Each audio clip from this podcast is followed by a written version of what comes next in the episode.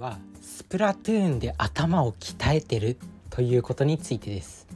スプラトゥーンっていうね任天堂スイッチでできる任天堂から出されている大人気ゲームがあるんですけど、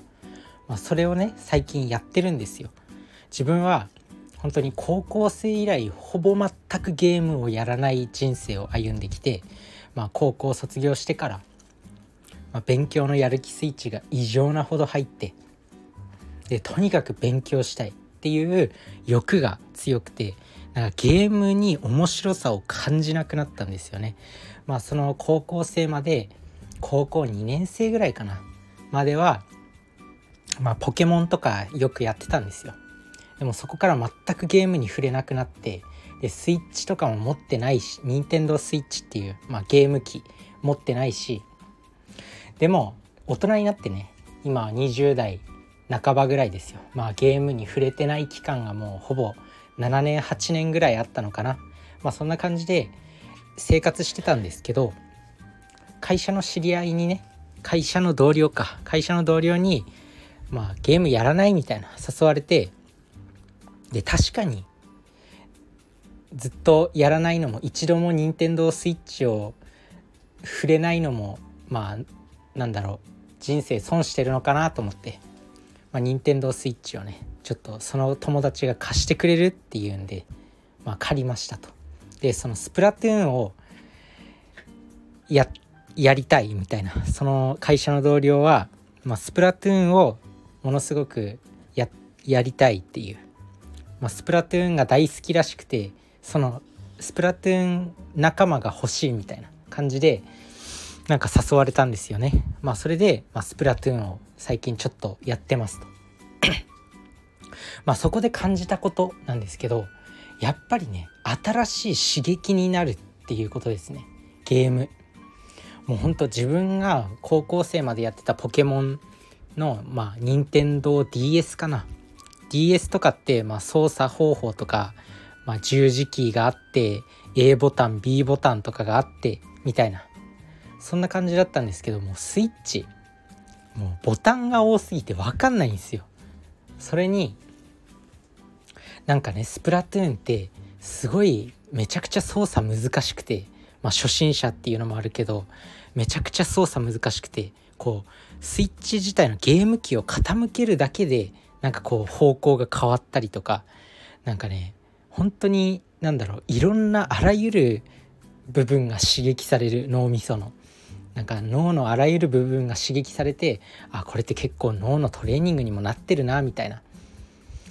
なんかピアノピアニピアニストって、まあ、両手でピアノ弾くの当たり前じゃないですか。まあでも自分みたいな素人ピアノピアノを習ったことない人からすれば両手でピアノ弾くのってめちゃくちゃ難しいと思うんですよ。まあ、自分自身も小学校の頃とか中学校の頃音楽室に置いてあるピアノを、まあ、遊び感覚で両手で鳴らしたりしてたんですけどやっぱ片方にしか集中できなかったりするんですよね。まあ、その脳脳みそのもどかしい感覚っていうのかなそれが任天堂スイッチで今自分がまさに味わっていることもうゲーマーの人からしたらそんなこともできないのって思われるかもしれないんですけどできないんですよ。でもなんかこう脳みそに新しいこう神経が生まれてる、まあ、脳ってこうね新しい刺激を受けるとシナプスっていう、まあ、神経細胞が次々と新しいつながりを増やしてで、まあ、神経回路を作る。で一度その神経回路が開通すればまあ同じ行動を楽にこなせることが楽にこなすことができるようになってくる、まあ、そんな感じでゲームもまあ、その感覚ですね。なので今はこのゲームを使って脳みそに自分は新しいこう神経を通してるっていう感じですね。なのでめちゃくちゃ刺激になってます。だからゲームスプラトゥーンやった後めっちゃ頭疲れるんですよ。15分ぐらいしかやってないのに。めっちゃ頭疲れるんですよね。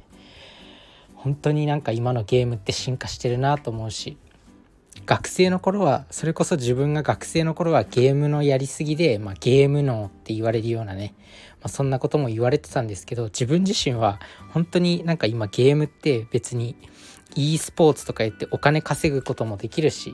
ゲーム実況したりして莫大な資産を築いてる人もいるしもう逆転現象ですよね自分が学生時代の頃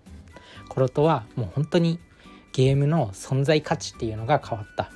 そしてやっぱゲーム強い人って脳みそも多分強いんですよ。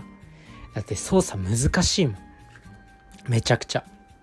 だからまあ本当にピアニストとかなんかそういうアート系のものに近いものがあるなっていうそのゲームを極めることっていうのはそういうなんだろうアーティストの気質があるなっていう感じがしました、まあ、そんな感じでスプラトゥーンを今やってます。めちゃくちゃ難しいです操作が、まあ、これがまあの少しね今は本当につまんないよ。すぐ負けるしゲームやっても全然思った通りに動いてくれないしキャラクターが。なんか思ったように操作ができないもどかしさっていうのがあるんですけど、まあ、これいろんなあらゆるスキルの習得と一緒だと思うんですよね。プログラミング例えば、まあ、今プログラミングを始めてるっていう人も IT 業界にいなかったら全然プログラミングのコードって分かんないと思うんですよ。あとは新人新卒で入った会社で仕事の内容が全く分からないってなってるなってると思うんですけど、まあ、1年2年3年と経つともうそれが当たり前にできるようになってくる、まあ、ゲームもその仕事とか何かを覚えることっていうものと一緒なんだなっていうふうに思います自分自身もこのスプラトゥーンをねちょっと鍛えて、まあ、ゲームもゲームである程度できるようになってれば、まあ、コミュニケーションのツールとして使えるんで、まあ、例えば将来自分がゲーム好きのなんか社長と仲良くなった時にまあ一緒にゲームしようってなってそこから何か新しいつながりが生まれるかもしれないし、まあ、そんな感じでいろんな経験に食わず嫌いに取り組んでいきたいなと思いました。そんな感じで僕は1日、まあ、15分から20分ぐらいスプラトゥーンで脳みそを鍛えていきたいなと思います。皆さんも何か新しい挑戦を新しい挑戦に取り組んでみてください。それじゃあね。バイバーイ。